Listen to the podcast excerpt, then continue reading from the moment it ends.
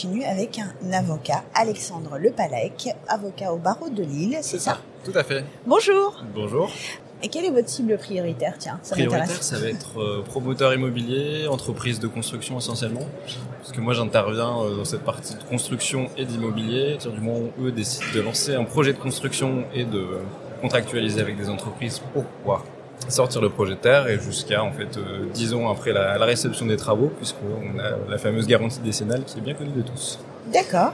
Et quel est euh, votre rôle, entre guillemets, en tant qu'avocat? Vous êtes dans le conseil auprès de ces promoteurs? Bah, Il y a justement cette partie de conseil qui est une bonne partie de la- de l'activité où en fait on va intervenir par exemple sur l'aspect contractuel afin de relire euh, et de sécuriser les projets. Donc ça c'est tout ce qui va être fait en amont et avant même que la construction ne débute. Ça, ça peut commencer déjà euh, lors de la, du dépôt du permis de construire et ensuite avec les entreprises au niveau de la construction euh, s'assurer que les contrats sont conformes aux attentes de, de la personne qui veut faire construire donc le maître de l'ouvrage ou alors pour les entreprises vérifier que le contrat en fait n'est pas trop contraignant ou alors euh, analyser ce qu'on peut négocier ou pas d'ailleurs avec la personne qui fait construire. Toute cette partie là ça va être euh, en fait euh, avant la construction. Il y a toute la partie de suivi.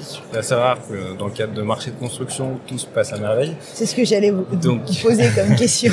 Effectivement, on a toujours des toujours des petits soucis, que ce soit par exemple sur des travaux où l'entreprise estime que c'était pas prévu à son devis initial. La personne qui fait Défaut de construction, Ouais, voilà. effectivement, défauts de construction qui peuvent arriver en cours d'exécution, qui arrivent la majeure partie du temps. En fait, c'est des retards. Où on a un planning qui Le était prévu. retard dans le bâtiment. Des retards Ah dans le non, bâtiment. Ça existe, ça. Et malheureusement, les pénalités qui vont avec. Enfin, malheureusement, de toute façon, même pour le maître d'ouvrage, la personne qui fait construire, encore, parce que la construction, en tout cas, la phase de construction dure dans le temps. Donc, on a souvent des pénalités qui sont prévues pour contraindre un petit peu les entreprises. Donc vous, vous intervenez plutôt pendant et après? Pendant. Donc ça c'est toute la partie de avant la construction, lors de la construction. Une fois que la construction est terminée, une fois que les, travaux sont réceptionnés, Mhm. euh, on a toutes les garanties légales qui vont commencer à courir, D'accord. avec notamment cette fameuse garantie décennale et avec des désordres qui peuvent intervenir. Enfin, on parle de désordres, ça peut être euh, des fuites, euh, des fissures qui peuvent euh, Oui, intervenir sur le dans la bâtiment. construction. C'est oui. assez varié, on Tout à dire. fait.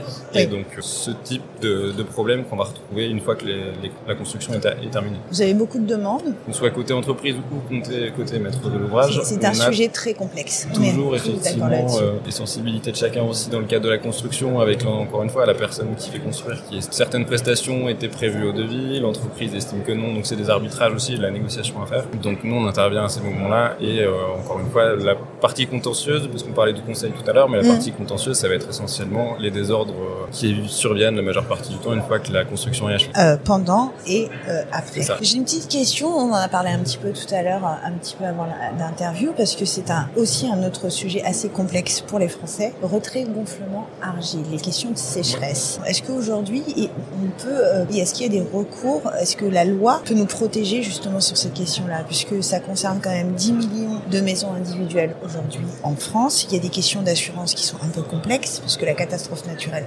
est reconnue. Le retrait gonflement d'argile, c'est un peu plus compliqué. Est-ce qu'aujourd'hui, on a des outils? Est-ce qu'on peut aller voir un avocat qui peut nous conseiller, nous aider sur cette partie-là? Tout à fait. Bah, c'est vrai que c'est un problème qu'on rencontre de plus en plus fréquemment aujourd'hui et qui va y en avoir de plus en plus. Et on a ce- cette problématique euh, assurantielle puisque forcément euh, on arrive souvent à partir du moment où c'est ce type de fissure et qui affecte en fait la grosse œuvre sur la maison, on arrive vite à des montants qui sont exorbitants, Astronomiques. astronomiques, notamment pour les particuliers. Donc c'est là où l'assurance euh, est censée jouer son rôle aussi. Mhm. Au niveau étatique, on a euh, des choses qui sont faites, notamment avec des arrêtés qui sont euh, publiés, qui identifient des zones et des périodes durant lesquelles on a cette problématique de retrait et de gonflement d'argile, euh, qui permet ensuite aux particuliers, par exemple, s'ils sont concernés, subissent des fissures et qui se rendent compte en fait, qu'ils rentrent dans euh, les conditions qui sont prévues euh, dans cet arrêté, donc conditions de temps et notamment euh, la localisation. On a des déclarations de sinistre qui peuvent être faites auprès de l'assureur, qui va ensuite faire passer un expert qui l'aura mandaté pour qu'il constate en fait si lui estime que ces garanties doivent être mobilisées. Finalement, les fissures résulteraient de cette problématique d'argile. Toute la difficulté vient de cette fameuse expertise. Voilà, tout à fait, parce que Voilà. l'assureur déjà le rapport qui sera rendu en fait par l'expert qui est indépendant, mais euh, ne préjugera rien en fait de, de l'assureur. Euh, L'assureur qui prendra sa décision par la suite de mobiliser ou non ses garanties. S'il mobilise ses garanties, euh, on va dire que ça se termine là. S'il dé- décide de ne pas mobiliser ses garanties, c'est là où ça va être plus compliqué, notamment pour le particulier, et que ça va être intéressant de faire appel à un avocat, parce qu'il va falloir contester cette position de l'assurance. Il faut savoir qu'on a un délai légal pour pouvoir contester cette euh, position et ce refus en fait qui va être opposé par l'assureur, qui est un délai de deux ans.